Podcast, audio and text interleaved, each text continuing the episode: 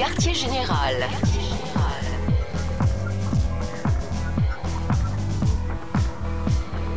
Préparez-vous pour la transmission. Le quartier général, animé par Jordan Dupuis. Sur les ondes de CIBL 101.5, animé Montréal.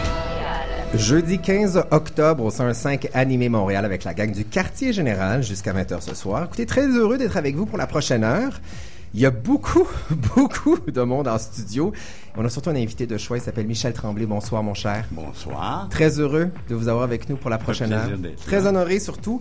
Je vous parle en quelques secondes de la thématique de cette semaine. Vous savez, à chaque semaine, on a une autre thématique. Et cette semaine, c'est moi qui prends les rênes du contenu et j'avais décidé de vous un peu vous titiller à savoir quel est le leg de la communauté homosexuelle sur la culture actuelle et est-ce que le terme culture gay existe encore? C'est une grosse question. On va essayer de prendre la bête par plusieurs têtes et discuter de tout ça. Et pour ce faire, on a une équipe 100% homme, encore une fois. Mon Dieu, c'est hein? Marc-André, quand tu as fait la planification? C'est euh, c'est un hasard. C'est un hasard. Je ne sais pas quoi dire. Je tiens à dire à Philippe Lacroix, il faut que tu notes ce qu'il vient de dire. Prendre la bête par plusieurs têtes. Oui, c'est très bon. Il faut le noter. Marc-André Mongrain, Steve Marcoux, bonsoir les boys. Bonsoir. Donc, vous avez décidé de vous poser la question de savoir qui est l'artiste musical qui nous offre un- le plus grand leg gay, c'est ça? Ouais, le plus grand héritage musical gay, on va déterminer, on va se battre, on a chacun une réponse et on va voir ce- pourquoi vous allez voter. Sylvain Vestrich, premier film homosexuel 1919. Oui, ça date de longtemps, ça vient de l'Allemagne, c'est un film muet et la plus grosse surprise pour moi, c'est que c'est une représentation très positive des homosexuels. Ben, je suis surpris d'entendre ça. Je... Ben oui, je l'ai vu. Oh, chance. ben, Ça ce va. qu'il en reste. Est-ce qu'il y a- ben ouais. Et pour ma part, ben, vous l'avez entendu, il s'agit de Michel Tremblay en entrevue. Donc, on va discuter justement euh, de tout, toute la culture gay, l'héritage homosexuel. On va discuter aussi de son prochain livre qui s'appelle La traversée du malheur. Ça sort mercredi prochain. Ça clôt la diaspora des Desrosiers. Donc, un gros chapitre de sa vie qui se termine. Donc, bien de discuter avec lui pour euh, la prochaine demi-heure. Et Philippe Lacroix, aux réseaux sociaux. Ben oui, Comment évidemment. ça va, tout le mon monde. beau? Ça va bien, toi aussi? Ça va super bien. Ben oui, donc tu poses des questions aux gens sur les réseaux sociaux en ce moment? Oui, exactement. Et euh, déjà, hier, en annonçant là, que Michel Tremblay allait être avec nous, j'ai senti qu'il allait avoir beaucoup, beaucoup de réactions. Donc, je suis là, évidemment, sur Twitter, Facebook, pour que les gens puissent euh, interagir, euh, nous poser leurs questions, peut-être même leurs commentaires. Donc, euh, sur Twitter, surtout en direct avec euh, A, le QG, par en bas, CIBL. On est là pour euh, vous écouter. Voilà, donc c'est votre menu de ce quartier général du jeudi 15 octobre. Je vous rappelle qu'on jase de culture gay jusqu'à 20h. Champ de bataille, c'est cette discussion qu'on a en début d'émission pour discuter du thème, en fait, pour casser la glace. Et là, moi, je vous pose la question. En fait, on a beaucoup, euh, beaucoup brainstormé, pour me permettre un anglicisme, euh, avant la réunion, savoir quelle est la question qu'on allait se poser. C'est Steve Marcoux, le fier, le, fier, qui est arrivé avec la question suivante. Y a-t-il encore une frontière entre la culture gay et le reste de la culture? Est-ce qu'aujourd'hui, en 2015, il y a des artistes gays et il y a des artistes ou est-ce que tout ce beau monde-là, ça se mélange? Vous, les gars, Marc-André Mongrain et Steve Marcoux, du côté musical, c'est ce que vous faites. Toi, tu programmes des artistes dans des festivals. Toi, tu es critique musicale. Est-ce que tu sens cette différence-là? Personnellement, moi, je trouve qu'il y a plus un public gay qu'il y a des artistes gays. Je, trouve que les artistes qui sont un peu dans qui sont un peu dans, dans, dans, dans ce qui aurait été jadis une culture underground gay euh, percent assez facilement, je trouve, les frontières de nos jours, en tout cas. Et euh, que ce soit de leurs conditions gays euh, ou que ce soit dans leur sujet, dans leur façon d'aborder la musique, j'ai l'impression que les artistes, ça va, ça passe très bien. Il y a peut-être plus un public gay, par, ex- par exemple. On le sait que des artistes comme Lady Gaga vont avoir un following gay, euh, on le sait très bien. Y il y a- y comme un public particulier par rapport à ça. Mais en revanche, quand on regarde des artistes comme, mettons, Peaches, ou quand on regarde des artistes comme Rufus Wainwright, ou comme Anthony and the Johnsons, euh, on va voir un spectacle de ces artistes-là et on a l'impression que pas mal tout un chacun trouve son compte là-dedans. Sylvain Vestrich, tu vas beaucoup au cinéma et tu, d'ailleurs, tu nous en parles presque à chaque semaine. Est-ce que tu sens que, la- surtout en cinéma, est-ce que le cinéma gay est quelque chose de très, très présent encore? Ben moi, je dirais plus que jamais. Et d'ailleurs, c'est pour ça que j'ai décidé de prendre le thème par la queue euh, et d'aller avec le film le plus vieux parce que je- sinon, il y en a beaucoup aujourd'hui. Je pense qu'un des meilleurs films de l'année encore, c'est Tangerine, euh, qui est un film euh, filmé avec des téléphones, euh, des iPhones et qui prend place à, à Los Angeles avec des euh, prostituées black trans. Et donc, il y a ça. Il y a quelques années, il y a eu Weekend qui était une sorte de euh, comme les films de Richard Linklater avec Ethan Hawke et Julie Delpy, mais en version gay, qui était excellent. Donc, clairement, il y a du cinéma gay et je pense même qu'il devient euh, meilleur avec le temps, j'oserais dire. Meilleur, mais probablement moins isolé, non? Au sens où on n'a pas l'impression que c'est nécessairement un public, euh, c'est-à-dire des films gays euh, dont le public va être strictement gay. Euh, Il n'y a, pas cette espèce de couloir-là. Euh, Il y, a- il y a une certaine étanchéité ou pas? Ben, je pense que oui, juste par le fait justement que Weekend a été euh, vraiment acclamé par la critique, qui s'est retrouvé dans des top 10 et tout ça. Donc, je pense que maintenant, ça fait vraiment partie de la culture euh, au sens large Et pour moi, tout le monde. d'un point de vue théâtral, je, je sens pas qu'il y a, et là, Michel Tremblay, vous allez pouvoir commenter si le cœur vous en dit. Moi, je sens pas qu'il y a un théâtre gay et un théâtre pas gay. Je sens que les auteurs, évidemment, il y a des classiques, hein, les, les Michel-Marc Bouchard, les Danis, les Chorettes, euh, Michel Tremblay qui est avec nous. Bon, il y a ces artistes-là qui, par leur œuvre, ont mis sur la map des personnages gays, une réalité homosexuelle. Mais je pense pas, peut-être parce que le milieu théâtral grouille d'homosexuels, qu'il y a une réelle distinction.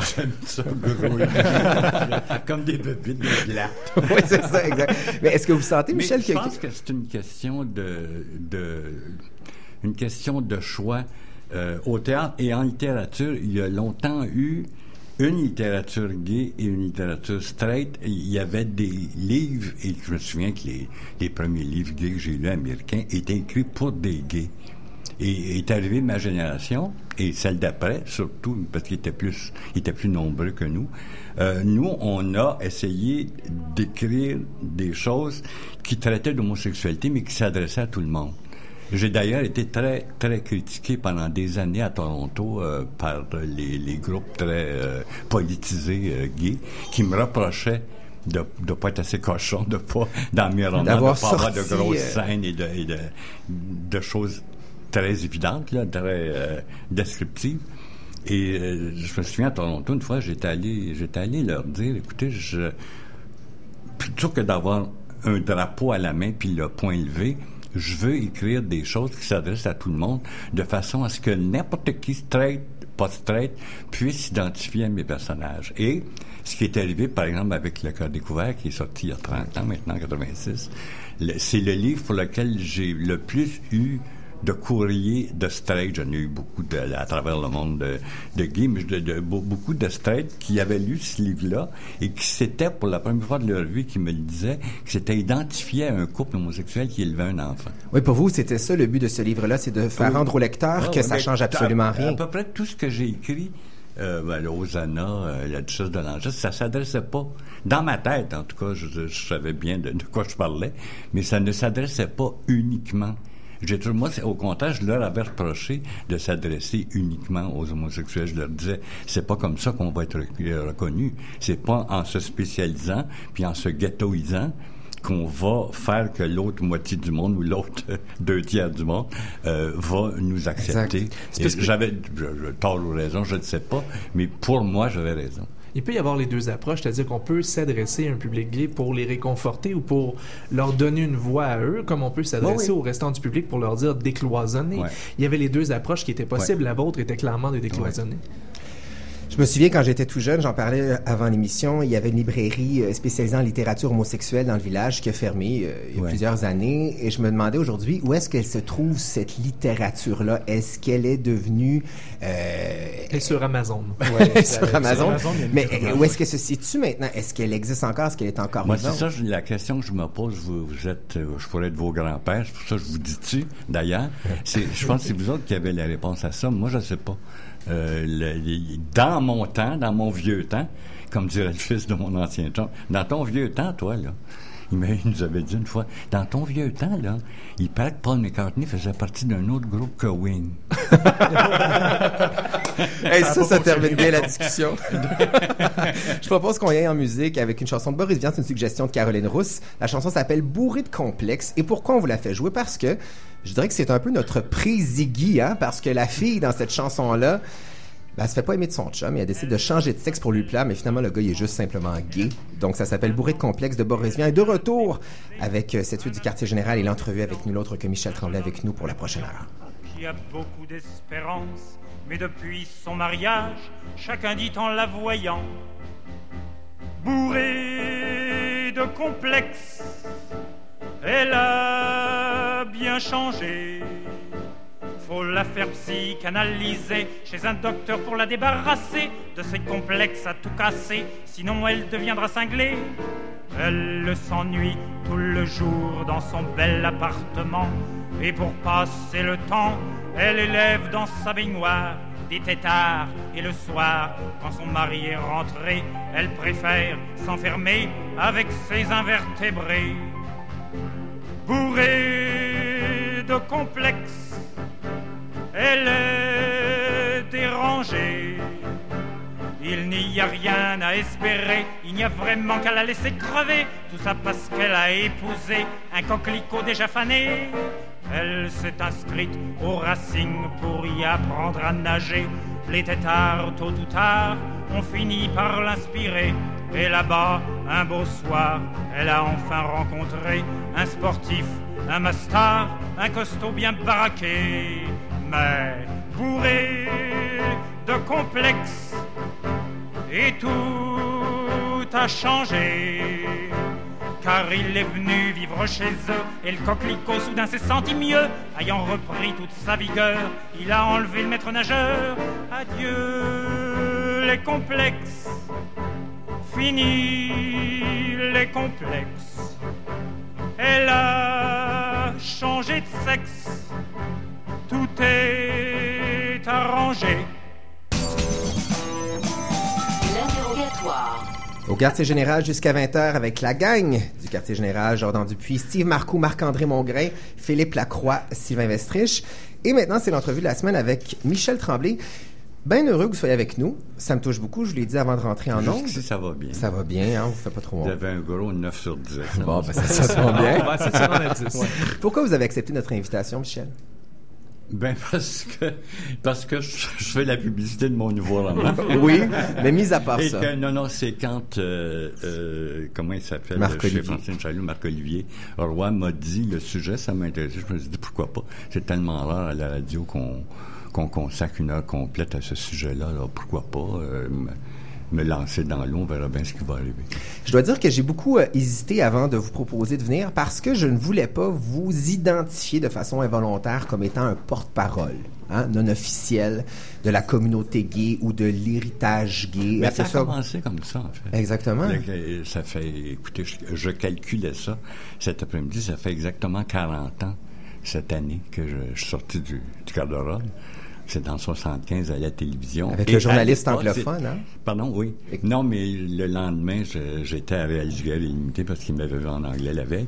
Mais euh, c'est à l'époque, c'était pour la cause. C'était pas personnel, c'était pas... euh, moi, ça me faisait rien que le monde le sache ou le sache pas.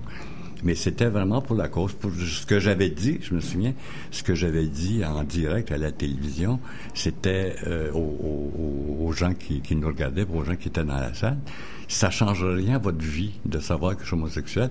Avec ce que j'écris, avec ce que vous avez vu de moi, avec la duchesse de Langeais, avec Rosanna, avec Demain matin, Montréal matin, on est en 75, euh, vous savez bien, vous savez bien que c'est pas écrit par un straight. Tout ce que ça va changer, c'est que vous allez le savoir officiellement, puis quand vous allez vous coucher ce soir, vous allez avoir juste une information de plus. Et- Et, je dois avouer, excuse-moi, Ben non, allez-y, mon cher. je dois avouer qu'en 40 ans, j'ai eu un problème une fois dans un avion aller et retour de, de Capulco parce que c'est les mêmes groupes. Sinon, je n'ai jamais eu aucune espèce de problème euh, après ça là, dans la rue ou quoi que ce soit. Peut-être Mais attends, c'est intriguant cette histoire d'Acapulco. Comment ça, un problème pas. à Acapulco? C'est intriguant, cette histoire de, de problème à Acapulco? À part Ah non, non, c'est que- dans l'avion à l'aller, il y avait un gars qui s'était pacté, puis j'étais avec mon chum de l'époque, puis euh, qui s'était mis à, à- à rire de nous autres un peu, là, les deux fifs, puis sa femme avait bien honte. Et le problème quand on va à Acapulco, je sais pas si c'est encore comme ça, ça fait, fait 30 ans de ça. Quand on revient à Acapulco, du moins sur Air Transat, à l'époque, c'était les, débuts d'Air Transat, l'avion, de, pour revenir qu'on est loin de notre sujet, en tout cas, Merci Marc-André d'avoir fait J'aime le gossip, j'aime ça les gossips. L'avion de retour part à minuit le soir. C'est tard. Puis arrive à 6 heures du matin à Mirabel, à l'époque. Mais les gens quittent leur hôtel à une heure. Mais complètement sous. Fait que, non, mais qu'est-ce qu'ils font de une heure à minuit? Ça Ils boit. boivent. Ben oui, exact. Fait que là, c'était pire au retour qu'à l'aller. Tu sais, les gens venaient me, j'ess- j'essayais de dormir, puis les gens venaient me réveiller pour me dire qu'ils, qu'ils Encore me des histoires de boissons. Encore des histoires de boisson. Et ce gars-là était encore là. Mais je dois avouer que sa femme avait honte. En 75, justement, là, pour situer les gens, il y a un journaliste anglophone qui vous a posé des questions sur votre vie personnelle et après ça, bon. Non, c'était plus, c'était plus bête que ça. C'est, excuse-moi, de, de, de- je l'ai eu dans le front. Non, non, c'est pas ça. Euh, c'était la reprise d'Osanna à, au, à ce qui est le théâtre John Duceppe maintenant, qui s'appelait euh, Port-Royal. Vous n'avez pas connu ça, vous êtes trop jeune. Je- euh, malheureusement, Et- non. mais oui. Et euh, il y a un, un- Je passais aux nouvelles de, de 11 h le soir ou de 10 h je me souviens plus trop, à la télévision anglophone. Puis, il fait mon entrevue, je- tout va bien, tout est parfait. Et à la fin, il me dit, euh, il restait genre 10 secondes, By the way, are you gay? Je sais pas si on disait gay à l'époque. C'est un petit gay, by the way. By the way, are you gay? Et j'y ai répondu tout à côté, By the way, yes.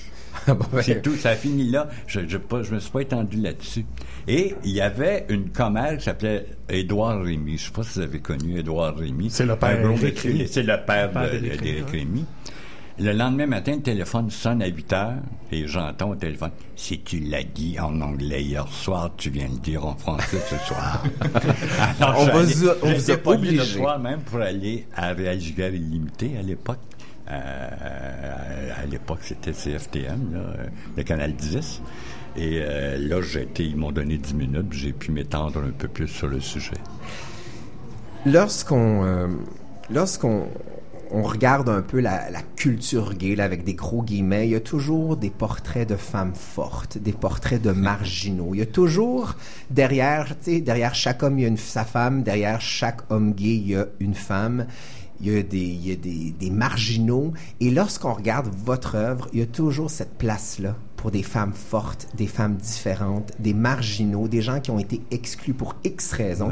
Est-ce que c'est un peu ça le fondement de la culture gay, la Je ne sais marginalité? pas. En ce qui me concerne, c'est tout ce que j'ai écrit est là-dessus sur les gens, euh, des gens forts qui euh, ont des problèmes et qui ont.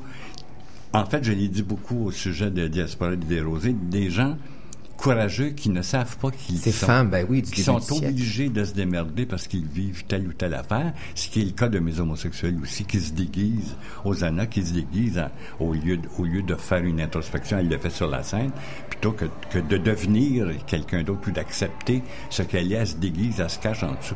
Il y a une de ses premières euh, répliques, c'est « Je veux pas enlever mon maquillage parce que j'ai peur de ce qu'il y a en dessous ». Alors, cette, cette pièce-là est une espèce de striptease physique et psychologique en même temps, mais tous mes personnages tous mes personnages. Souvent, mes personnages sont des rêveurs, mais des rêveurs qui agissent, mais pas de la bonne façon. C'est des rêveurs qui prennent le mauvais bout, ce qui est plus intéressant au théâtre et en littérature que... euh, tu sais, au théâtre, euh, le rideau se lève, nous sommes heureux. Exactement, donc ça tout le monde permet- bat. faut que ça aille mal pour que ça soit intéressant. C'est la même chose dans un livre.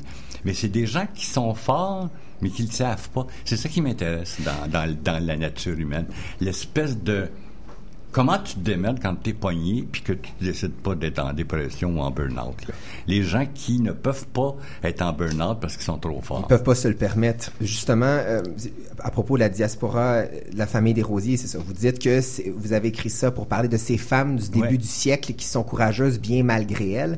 Aujourd'hui, c'est qui ces courageux-là? Je ne sais pas, je les connais. Je les connais. Pardon, je les connais pas. Mais comme les problèmes que vivent les gens aujourd'hui sont quand même si on parle de la société, sont, sont différents de ceux d'il y a. On n'est pas ostracisé aujourd'hui pour la- les mêmes raisons qu'on l'était il y a 100 ans. La religion est plus là, où elle revient là, mais c'est la, la religion. On est moins sous le joug de la religion catholique et surtout, on est moins sur le joug de l'ignorance. Ce, que, ce qui fait l'intérêt, je pense, de mes, de mes femmes dans, dans la diaspora des, des, des rosiers, c'est justement leur curiosité. Ce que je, ce que j'ai le plus aimé à écrire dans les neuf livres, je sais pas si tu as lu les livres, mais en tout cas, le- c'est les conversations entre les trois heures des rosiers qui se retrouvent une fois par semaine autour d'une table pour jouer aux cartes.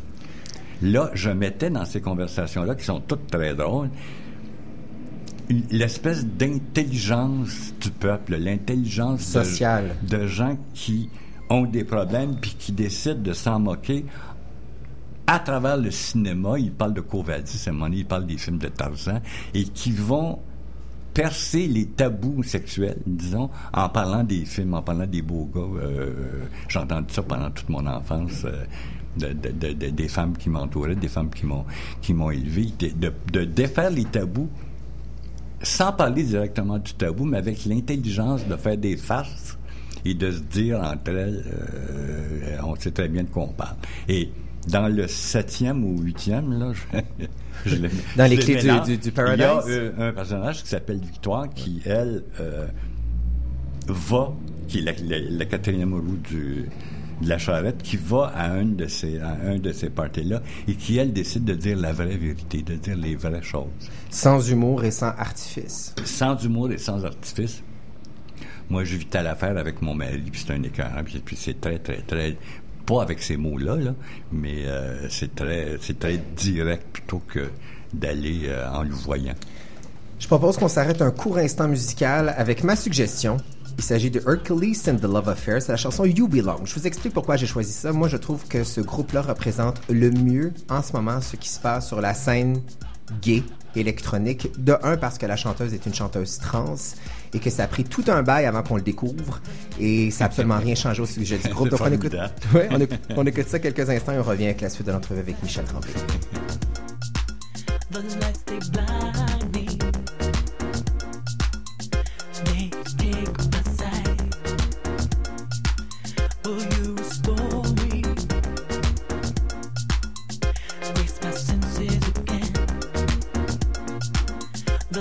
Black.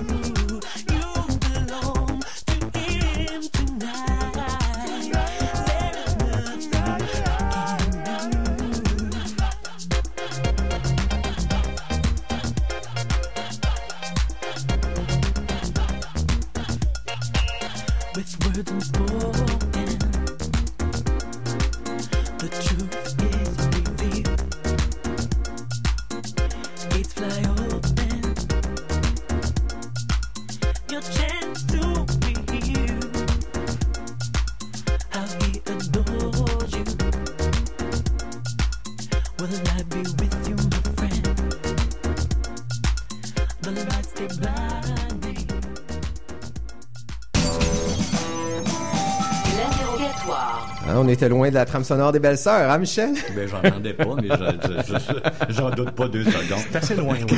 On était loin du bingo des belles sœurs. oui. Voilà.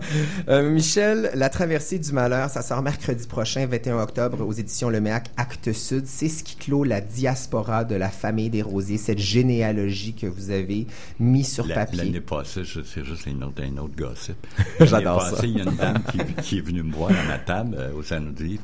Elle m'a dit, Monsieur Tremblay, j'ai tout lu le diaporama des Desrosiers. Oh, le diaporama. C'est je l'adore. beau? Je l'adore. Parlant du salon du livre, vous, vous- vous me lancez sur une question. Vous dites que quand vous avez écrit pour le théâtre et vous continuez d'écrire, vous savez qui est dans la salle. Il y a 150 personnes sont là, vous savez c'est qui votre public, mais vous aimez les salons du livre parce que vous pouvez voir c'est qui vos lecteurs. qui c'est qui vos me lecteurs en Quand- 2015? Quand, on écrit des romans, on ne sait pas où sont nos lecteurs. Est-ce qu'ils sont dans leur baignoire, dans l'autobus, en avion, dans leur lit, dans leur fauteuil favori? On ne sait pas. On les peut-être parce que je viens du théâtre que je me suis posé cette question-là euh, assez tôt. Euh, parce que c'est sûr qu'enfermer 850 personnes dans un théâtre, les, les entendre rire, les entendre se moucher, c'est autre chose que de ne pas savoir où est-ce que les 10 000 livres que tu as vendus sont rendus. Mais pour ça, il faudrait signer les livres après qu'ils aient été lus. Vous verriez Ben s'ils sont oui. tombés dans le bain. Le- le- de bain. une annexe Oui. au salon du livre, le ça. salon des livres, Ouais, le exact. salon des Lu. salons qui ont... Mais êtes-vous Oui. surpris de, vos lecteurs- de votre lectorat en 2015 parce que tu sais, les Simon Boulris, ceux qui, ceux à Oui. qui on vous compare, aiment votre travail. J'aime Oui. votre travail. On C'est aime la- tous votre c'est- travail. C'est étonnant parce que nous autres, on ici tout le monde. On, avait inventé le théâtre, puis euh, personne avant nous n'avait existé. Mais les générations euh, après nous euh, ont plutôt tendance à nous respecter. Peut-être parce qu'on a défoncé des portes, je ne sais pas là. Mais c'est très rare que J'allais dire qu'on ose parler de moi, mais c'est très rare que quelqu'un dit euh, des choses abominables euh, à mon sujet, sauf les critiques. Mais euh, ça, j'en suis, j'en suis très fier qu'on qu'on me conspue pas parce que je suis, euh, bon, ça fait trois fois que je parle de ça, parce que je suis, disons, avancé en âge.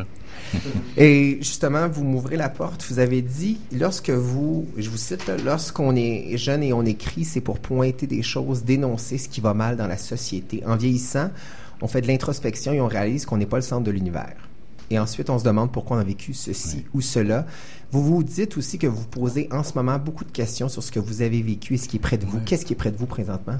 Euh, ben, ce qui m'arrive, c'est que je n'ai plus, je me suis rendu compte il y a une couple d'années que mes deux dernières pièces étaient plus des pièces de de, de constatation que des pièces de, de, de dénonciation. J'ai écrit beaucoup, beaucoup de pièces où justement je pointais du doigt et euh, j'ai arrêté d'écrire de- pour le théâtre il y a trois ou quatre ans à cause de ça. Après- après disais, Fragment de mensonge? Le théâtre existe pour l'agressivité, le théâtre existe pour poser des questions, il existe pour sauter dans la face du monde puis leur dire regardez que bon, telle chose et surtout ne pas donner de, de réponse. Je déteste les pièces qui qui donnent des réponses. Et euh, comme je l'ai toujours dit, le, le- le- pour moi un roman c'est raconter une histoire dans l'oreille de mon meilleur ami. Et en vieillissant, il y a un mot anglais que j'aime beaucoup, c'est to mellow qui veut dire euh, Adoucir. s'adoucir, mais c'est un mot plus enveloppant, un plus enveloppant que, que ça. Mais donc en, en vieillissant, je me suis mellowé un peu et je n'ai plus, j'ai découvert que je n'avais plus Cette rage-là. cette rage-là. Et maudite merde, je l'ai eu il y a quelques mois. Et euh, Stephen Harper m'a coupé les ailes parce que c'est une pièce très, très, très politique. Alors, il y a 60 quelques jours, quand il a décidé de de, de, de, de lancer euh, les, les, les élections, ça a coupé mes ailes complètement parce que aurait fallu que je finisse cette pièce-là et qu'on la lise pendant la, la, la, la, La campagne la électorale. campagne électorale, alors que j'ai pas eu le temps de la finir. Mais j'avais retrouvé vers le mois de quand je suis revenu de Key West, le mai, juin, juillet, là, j'avais retrouvé cette rage-là devant euh, devant la mauvaise foi, devant l'arrogance surtout des, euh, des, des, des politiciens. Bon, ça le souhaite pas, mais mardi, peut-être que vous allez garder cette... c'est ça, exactement. On se le J'étais souhaite pas. parti d'un article. Moi, je garderais le fichier dans mon ordinateur. Je dis ça comme ça. Euh, Je je gardé. Non, mais je voulais juste vous dire que c'est parti d'un article que j'ai lu dans le New York Times qui m'avait fait beaucoup rire, mais qui m'a appris beaucoup. Il disait si vous voulez savoir si un politicien ment quand il passe à la télévision, coupez le son. coupez, enlevez le son et son son Son corporel. son Son corporel, son masque qui dit ça en anglais, Body- son body language, son body language, je vais vous le dire. Et puis j'avais trouvé ça drôle parce que c'était un petit peu humoristique. Et depuis ce temps-là, c'est ce que je fais et c'est absolument fascinant. Je- ça, ça marche pas chaque fois, mais il y a des fois là où tu sais très bien la langue de bois, tu l'entends pas, mais tu vois le gars. euh, Le malaise, euh, ben oui, tout à fait. Non, Euh, mentir, tu les vois mentir. Évidemment, vous, on peut pas, on peut pas terminer l'entrevue en, en ne, en ne parlant pas de la traversée du malheur. En terminant, là, parce qu'il nous reste peu de temps avant la pause publicitaire, il faut y aller, J'ai évidemment. tout gâché mon temps, voyons donc. Ben non, c'est pas grave, vous êtes avec nous pour l'heure. Comment on termine ça, une Ben, saga en de- moi, Ben, dis c'est ça. franchement. C'est-à-dire que quand je finis mes pièces, mes romans, j'ai, j'ai toujours, euh, j'ai l'habitude depuis très longtemps, mes amis le savent quand ils m'entendent, et ils sont contents pour moi. Je lâche un Yahoo, un énorme Yahoo, euh, toujours à Key West dans mon, dans mon bureau. Et quand j'ai fini euh, la traversée du malheur, j'ai lancé mon Yahoo ordinaire de soulagement d'avoir terminé. Et j'ai lancé un deuxième Yahoo parce que c'était la fin de tout. Parce que le prochain roman, c'est La grosse femme d'à côté est enceinte. C'est, c'est, c'est un roman qui se passe en 41, un an avant La grosse femme d'à côté est enceinte. Donc, mon squelette est terminé. Tout ce que j'ai écrit sur ces deux familles-là, de 1900, 1910 en 2003 à peu près, était terminé. Alors, j'étais très content. Mais, malheureusement, ben malheureusement, je pense que c'est normal, j'ai eu presque tout de suite un, un postpartum assez, assez épouvantable parce que c'est des personnages que je vécu depuis 50 ans. Je les traîne avec moi depuis 1965, depuis Les Sœurs, qui a été écrite à l'été 1965. Et là, au bout de quelques jours, comme les moments avec un mon, mon bébé est tu complet? Y a-tu ses dix doigts, ses dix orteils? Y a-tu, les yeux croches? Y a-tu un beau nez? Il va-tu avoir des cheveux? Sais, est-ce que j'ai été à la hauteur depuis 50 ans? Est-ce que j'ai réussi à, à aller aussi loin que je voulais euh, Mais ça, aller? c'est public qui va vous le c'est dire. ce qui a fait que j'ai passé un, un été assez difficile à cause de ça. Je termine en, en faisant une petite image avec votre, votre mère qui serrait sa radio bleu Oui. poudre et blanche en écoutant les- la radio, les Euh, télé, en romans écoutant, euh, radio. comment ça? Je me souviens pas. le- en tout cas, je me souviens pas comment. Euh, ah, les Ces personnages-là de la radio qu'elle écoutait à l'époque faisaient partie de son quotidien. Ils ont meublé ça durant des années. Ça a été un deuil pour elle quand certains personnages mouraient, Ah oui, etc. Vous savez que c'est la même chose qui va se produire avec certaines de vos lectrices. Comment vous allez gérer ça au prochain salon du livre? là? beaucoup, mais ça, euh, bon, faut pas forcer la note. Ils vont Euh, pouvoir relire les livres. On, on peut toujours faire ce que les Américains appellent un spin-off. Un spin-off, oui. Prendre un personnage puis lancer une, une autre série avec. Je le ferai peut-être, je ne sais pas. Mais pour le moment, pour la première fois en 40 ans, c'est pas vrai. Maintenant, j'ai un projet. Mais jusqu'à il y a un mois, euh, j'avais beaucoup de peine, mais je disais à tout le monde, pour la première fois depuis 1976, je n'ai pas de projet. D'habitude, je sais ce que je vais écrire à Key West. Mais moi, je, je vous dis que vous en avez un projet, c'est de rester avec nous pour la prochaine demi-heure. Hein? C'est pas pire, ça? Je vais C'est- vous écouter pour la du, prochaine demi-heure. c'est du court terme. Restez là parce qu'après après cette pause publicitaire, c'est la suite du quartier général de ce jeudi 15 octobre où on discute de culture gay. Merci Michel Tremblay de ce beau moment, de ces Plaisir. potins surtout, hein? Plaisir. Hein? Grâce. Vivre à Montréal. Vous souhaitez acheter une propriété à Montréal? Montréal offre une variété de quartiers qui vous ressemblent. Découvrez les quartiers de Montréal et les programmes d'aide financière de la ville pour acquérir votre résidence. Le samedi 17 octobre, participez à la découverte de quartiers. Sept circuits en bus sillonneront les différents quartiers de Montréal. C'est le moment idéal pour les découvrir et peut-être s'y installer. Inscrivez-vous sur habitermontréal.com baroblique découverte. Un grand rendez-vous musical les 23, 24, 25 octobre à l'Astral, la vitrine des musiques locales métissées. 18 groupes en trois soirées, des univers musicaux du monde entier. Une cinquième édition à ne pas rater. Billets en vente à l'Astral et à la vitrine culturelle. Tous les détails à visiondiversité.com. L'Orchestre symphonique de Laval présente la chronique Musique Maestro. Le mardi 20 octobre, Catherine et Laurent reçoivent deux musiciennes de l'orchestre, la flûtiste Marie-André Bény et la violoniste Joanne Morin. Assistez à leur performance en direct et découvrez l'apport et l'importance de la flûte et du violon dans un orchestre symphonique. Elles nous expliquent aussi leurs expériences à l'Orchestre symphonique de Laval et leurs concerts les plus marquants. La chronique Musique Maestro, 20 octobre, à Catherine et Laurent. Vous écoutez CIBL 1015.com, la radio citoyenne de Montréal. La conquête. Toujours au quartier général de ce jeudi 15 octobre euh, où on discute de culture gay. Et là, j'ai mes deux hétéros préférés, barbus, mâles, alpha, appelez-les comme vous voulez, qui sont autour de la table. Il s'agit de Steve Marcoux, Marc-André Mongrain. Et là, je vous ai demandé de, de- de me faire un, un petit, euh, un petit topo, si je peux dire, sur la sur euh, l'héritage musical gay. Et là, moi, je pensais que c'était bien facile, mais je me suis dit, mon Dieu, c'est pas leur réalité. C'est bien qu'un petit avertissement après tant de profondeur, une demi-heure Ouais. de profondeur. Comme ça, là, on va aller, on va aller vraiment dans le cliché, vous allez voir. Ouais, ça ça. bien. C'est ça. Donc, vous allez tous les deux nous proposer un artiste qui, selon vous, a le plus grand héritage musical gay. Et ça va être à nous autour de la table de choisir qui gagne. Oui. Steve, pardon, pardon seul balle. Ben oui, mais moi, quand on m'a demandé de, de faire euh, euh, une chronique sur ça, le, le plus grand héritage gay, l'artiste, je me suis dit, mais pourquoi? C'est pas nécessaire. C'est tellement C'est clair. plus c'est nécessaire. qui? Ça l'a déjà été, mais Oui. ça l'est plus. Tout à fait, c'est c'est plus nécessaire. Déjà, on- on- les frontières sont moins là, mais quand on parle de l'icône la plus importante, c'est tellement clair pour moi. C'est Freddie Mercury. On n'a même pas besoin de prendre ce temps-là pour en débattre. On, on peut en, en entendre un extrait. Euh, Pas moi ça, Maxime, vas-y.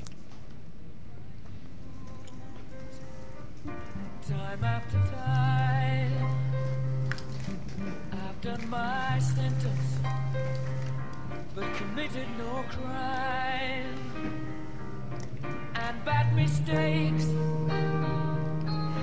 I've made a few.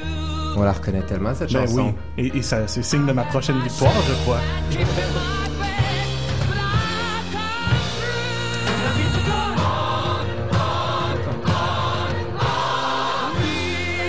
You are the champion. Ben oui. Ça me rappelle tellement mes tournois de hockey puis oui. Puis pourquoi, pourquoi, mis à part cette chanson-là et toutes les autres de Freddie Mercury, pourquoi selon toi c'est lui Ah, qui a ça le plus gros? répète n'importe quelle chanson de son répertoire. Ils sont tous aussi bonnes les unes que les autres, mais celle-là, c'est pour signifier ma victoire. Et c'est que Marc-André l'avait préparé dans l'ordinateur. Donc, déjà, s'appeler Freddy, pour moi, c'est un signe. Hein, ben, sauf peut-être pour Freddy Krueger. Quoique j'ai trouvé une étude fort intéressante, comme quoi le deuxième film sur Ben Freddy oui. Krueger est un film, euh, le film le plus gay de l'histoire du cinéma d'horreur. C'est un de mes préférés. Je l'écoute une fois par mois. Par mois? J'espère que tu le loues pas aux vidéos. Le deuxième. C'est le deuxième de Le, le Freddy. plus gay et le plus homophobe. Faut Oui, le Oui, aussi.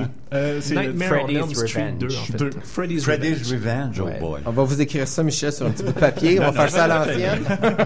Donc, moi, si je vous dis penser à un être gay, fermer les yeux et penser à, à quelqu'un, c'est clair que c'est Freddie Mercury que vous allez avoir en tête. Pas toi dans le cas, euh, Jordan, tu vas penser à moi, mais je ne suis pas dans ton équipe. Je veux juste te le rappeler. Ça fait un mois qu'on est ici, je te le rappelle toutes les fois. Euh, mais euh, Freddie Mercury, c'est l'exemple du velu, c'est l'exemple du mâle. Sa moustache devrait être au panthéon des moustaches intemporelles. Euh, même qu'à à la fin de sa vie, il avait ra- rasé et, et on, on, on l'appliquait, on faisait du Photoshop dans notre esprit. Et, et Freddie Mercury, c'est tout, c'est toute cette culture-là. Et, et aussi, c'est l'ambiguïté. Hein? C'est parce que ça a pris du temps avant qu'il sorte euh, du placard. Il y a eu des femmes, tout ça. Et, même, c'est plus une bisexualité qu'on pourrait dire, mais reste que c'est l'icône et c'est l'homme qu'on veut avoir en affiche dans notre Ben, je te dirais que Freddie Mercury, euh, je, je, je, je, je dormirais bien. Voilà, c'est tout ce que j'ai à dire. Mais on parle bien d'icône, hein, parce que si on parlait de qualité artistique, j'irais bien plus avec Elton John, Rufus ou Cher, et je ne parle que des hommes. Mais, euh, mais si on parle d'icône, c'est Freddie. OK, ça, c'est ton, c'est ton laïus. Parfait. Marc-André Mongrain, c'est qui, Ne toi? nie que ne. Je, je suis tout à fait d'accord avec Queen, qui est vraiment un bon exemple de très bonne musique.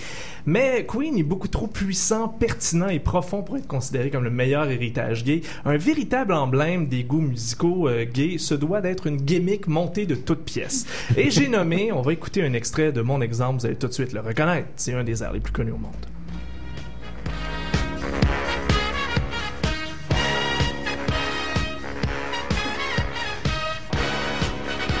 Évidemment. Hein? Young Man.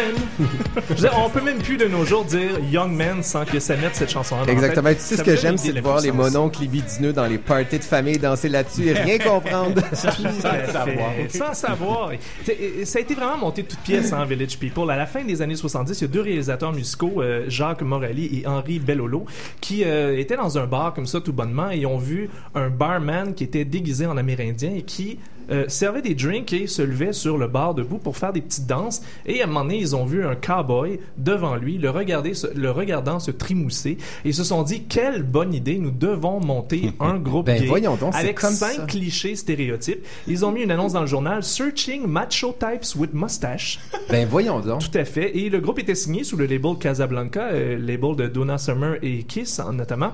Et euh, le groupe était signé sous un label avant même que les gars qui rempliraient ces cinq rôles ont été décidés. C'était déjà su. On savait déjà que Village People allait avoir une grande carrière.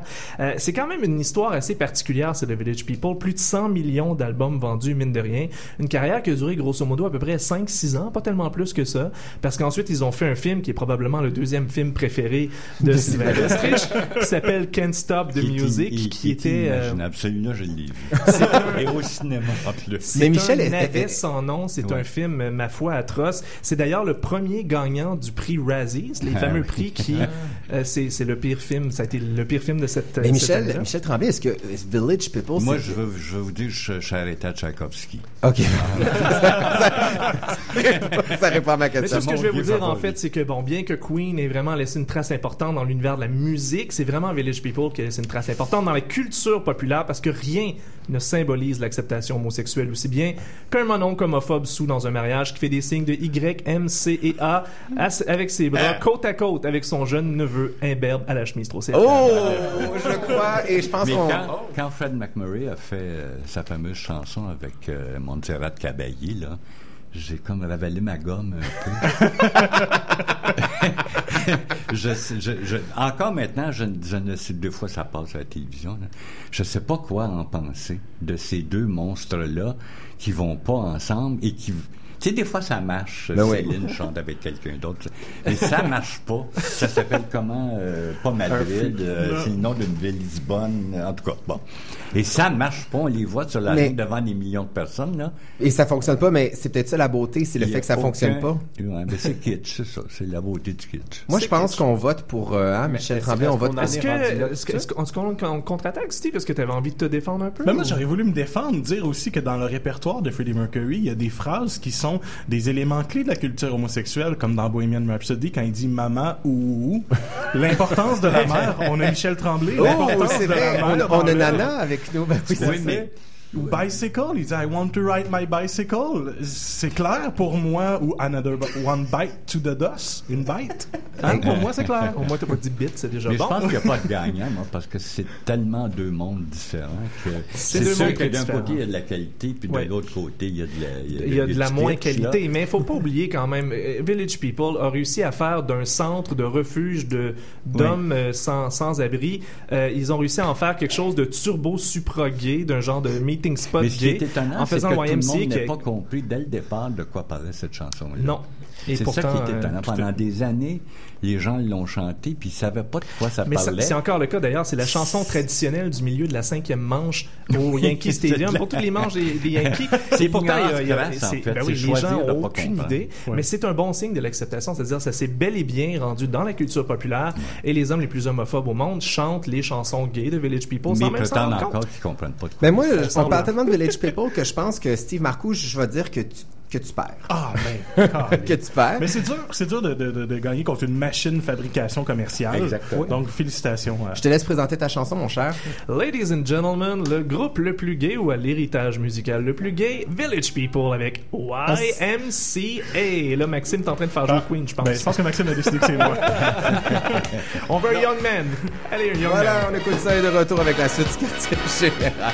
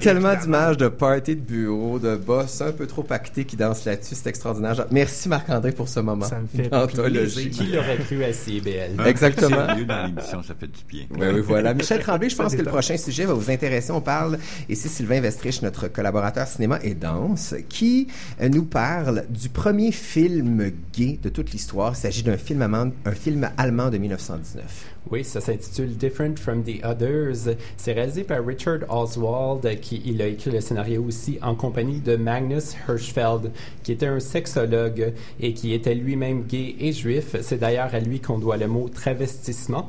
Et il a Ah ouais. financé le film en partie à travers l'Institut de la science sexuelle. Et avec Oswald, à la fin des années 1910, ils ont produit des films éducatifs sur euh, les maladies vénériennes, par exemple, l'avortement, la prostitution. Apparemment, c'était vraiment populaire en Allemagne après la Première Guerre mondiale.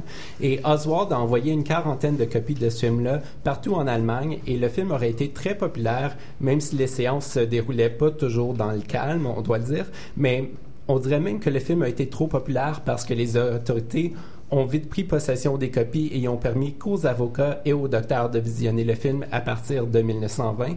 Et les nazis, dans les années 30, ont détruit toutes les copies qu'ils ont trouvées. Mais là, si toutes les copies ont été détruites, comment on a fait pour le retrouver? Comment tu as fait pour voir ce Si film? m'investirais, je voyage dans le temps. voilà. C'est ça, avec le rapidotron. Il y avait un petit cachotier. Ouais. Ce qui est arrivé, c'est qu'en 1927, Hirschfeld a utilisé 40 minutes de Different from the Others dans un de ses propres films qui s'intitule Les lois de l'amour. Je trouve ça, on dirait un titre de soap qui se passe dans un cabinet d'avocats. là. C'était vraiment cool. Mais donc, le film s'est retrouvé en Russie à la fin des années 20 et à la fin des années 90, on l'a déniché et en 2011, l'Université de la Californie à Los Angeles a acheté ces 40 minutes de film de l'archive du film de la Russie pour reconstruire le film original. C'est très drôle que ça s'est ramassé en Russie, ce film-là. Exactement, voilà. Mais ils ont vraiment fait un gros travail. Ils ont lu les archives de censure, des critiques, des photos. Et donc, il y a beaucoup d'intertitres qui viennent expliquer les scènes manquantes parce que le film est environ euh, deux fois plus long dans ce- originalement. Mais là, on a un film de 50 minutes maintenant. Et là, si on retourne en 1919, c'était quoi le contexte à l'époque vis-à-vis l'homosexualité? Ça devait pas être Jojo, là. Je veux dire, les nazis en ont fait un cheval de bataille, là. Ben Ils voilà, il y avait... Ils sont arrivés en 33. Exact, mais Ouais. déjà, il y avait, je sais pas c'était La quoi le loi pouls, là. était déjà là. C'est la loi, on connaît le paragraphe 175 Mhm. qui fait son apparition en 1871 qui condamnait l'homosexualité, qui de- faisait un crime de ça. On pouvait écoper jusqu'à 5 ans de prison.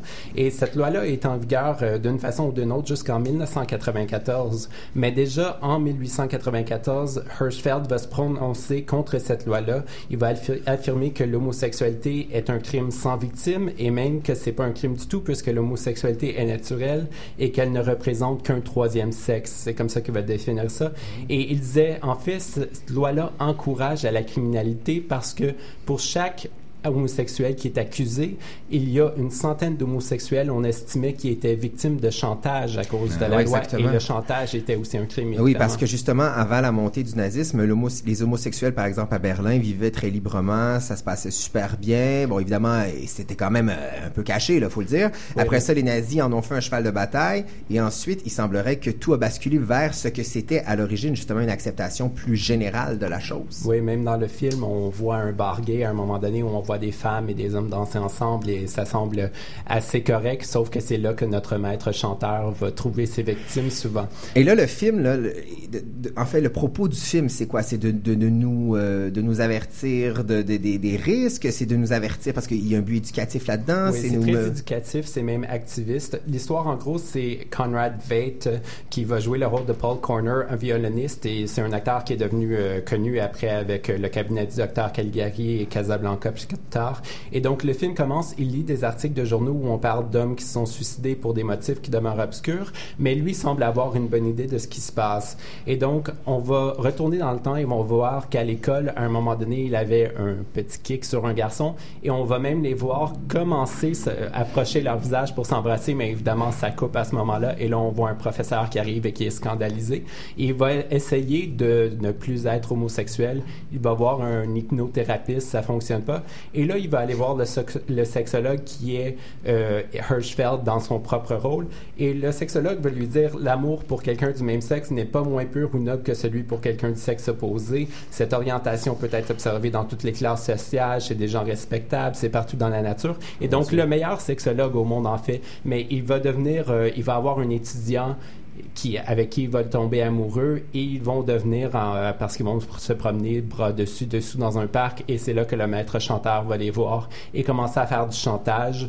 Et là, à un moment donné, il n'en pourra plus, donc il va dire à la police qu'il est victime de chantage et tous les deux vont se retrouver en cours Et le docteur va aider euh, notre cher euh, gay affectueux qu'on aime bien.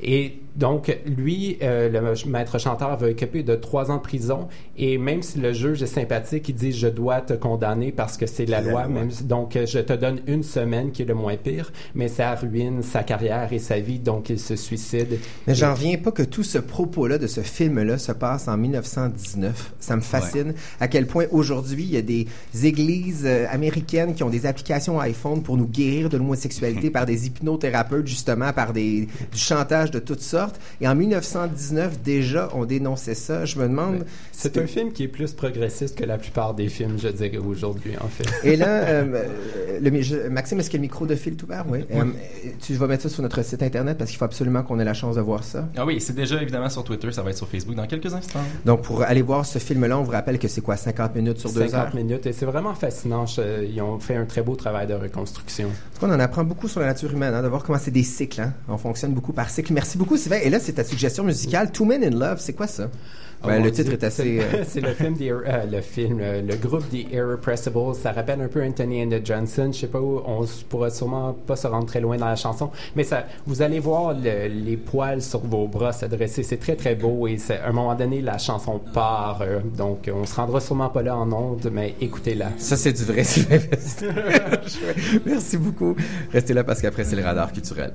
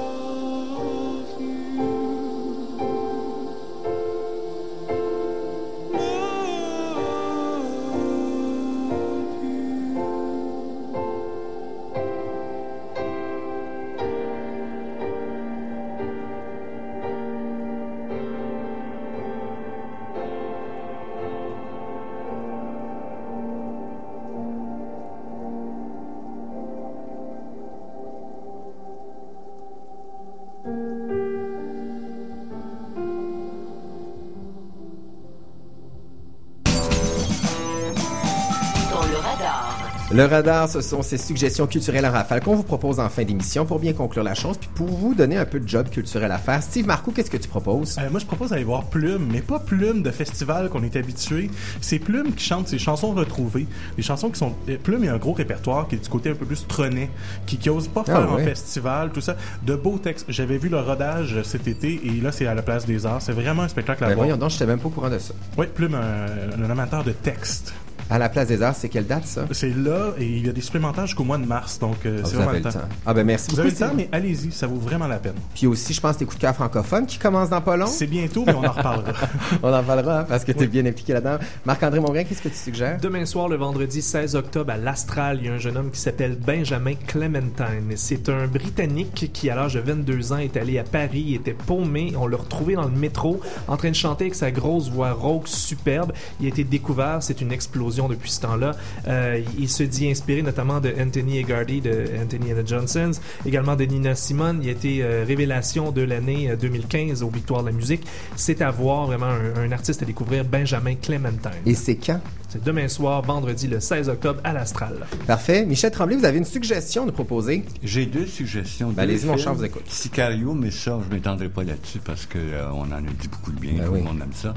Mais il y, a un, pe- il y a un petit film qui joue au beau bien, je pense, qui s'appelle, qui s'intitule plutôt Euh, Anton Tchekhov, 1890. Ah oui, j'ai vu ça, de quoi. Ah, c'est magnifique. C'est un, un film sur les débuts de Tchekhov au moment où euh, euh, son père est mort, puis il y avait quatre frères, puis deux sœurs, puis sa mère, il fallait qu'il fasse, ou sa mère qui est morte, quoi. Il fallait qu'il fasse vivre toute la semaine-là, et c'est là qu'il a commencé à écrire, non pas ses pièces, parce qu'en Russie, il est plus connu pour ses nouvelles que pour ses pièces, et c'est un magnifique film, allez voir ça. Donc, c'est sur euh, la, la biographie pré-Tchekhov, Ouais, si je peux le- dire. le- avant le théâtre. Bon, ben voilà. Ah, ben, merci beaucoup. Belle suggestion. Au cinéma Beaubien, j'ai vu l'affiche, en effet. Sylvain Vestrich. Faites un X dans votre agenda parce que pour la première fois et sûrement la dernière, je recommande un spectacle de cirque et, et qui se mélange avec la danse contemporaine. Donc c'est triptyque, c'est présenté par Densité et c'est Samuel Tétrault qui est en scène avec les sept doigts de la main. Donc trois pièces, une de Marie Chouinard, si vous aimez Marie Chouinard, vous allez aimer ça, une de Victor Kijada et une de Marcos Moreau. Si vous aimez le cirque et pas la danse contemporaine, vous en allez, euh, allez en aimer si deux sur trois. Et si vous aimez Victor l'inverse, Kijada. vous allez aimer deux sur trois. Très bonne suggestion, Sylvain Vestrich. Ouais. Puis moi, j'aime Victor Kijada pour Ah tout oui. plein d'autres raisons. Voilà. Pour euh, ta part, Jordan Dupuis. Ah, c'est c'est à C'est la à la Tehu, Tehu, hein? oui, C'est à la c'est exactement. Jordan Dupuis, pour ta part, ta suggestion Euh, express? quelques secondes sur le- la pièce Bébiche de Kinshasa. C'est présenté à l'Espace Libre jusqu'au 23 octobre prochain. Bébiche de Kinshasa, c'est une Congolaise, une auteure qui a immigré ici au Québec. Ça raconte l'histoire de Bébiche, cette jeune journaliste qui quitte le Congo, République démocratique du Congo, est dans l'avion et elle se demande, j'ai-tu fait le bon choix? Donc, on replonge dans ses souvenirs de Kinshasa. C'est magnifique, c'est super beau. On cuisine sur scène. Il y a de la musique. On peut boire. C'est festif, c'est beau, c'est touchant. C'est jusqu'au 23 octobre. Je suis allé voir ça hier et c'est vraiment une des plus belles expériences théâtrales de la saison. C'est jusqu'au 23 octobre. Ça s'appelle Bébiche de Kinshasa. À l'espace libre. Voilà. Hey, c'est déjà terminé pour l'émission. Merci beaucoup, Michel Mais Tremblay. ça me fait plaisir, 9.5. Ben voilà.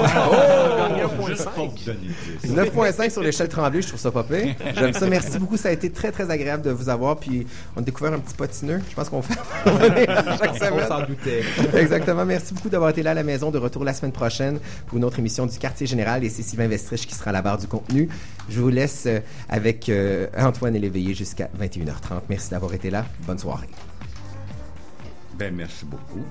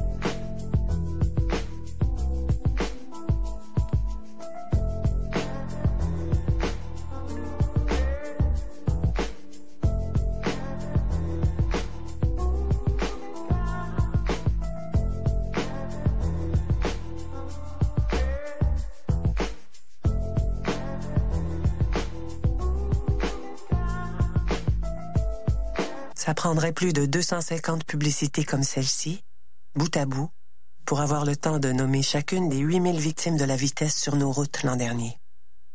Et ça ne prend qu'un flash photographique d'un millième de seconde pour nous rappeler que nous pouvons réduire le nombre de victimes à venir. Les radars photos, vous protéger, c'est l'objectif. Pour en savoir plus, visitez objectifsécurité.gouv.qc.ca.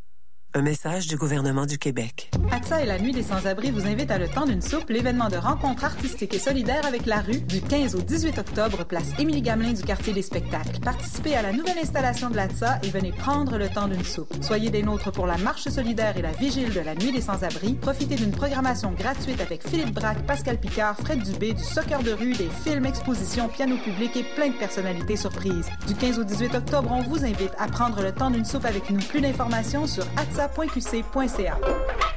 Le matin, le réveil peut être brutal. Mais ça peut aussi être agréable.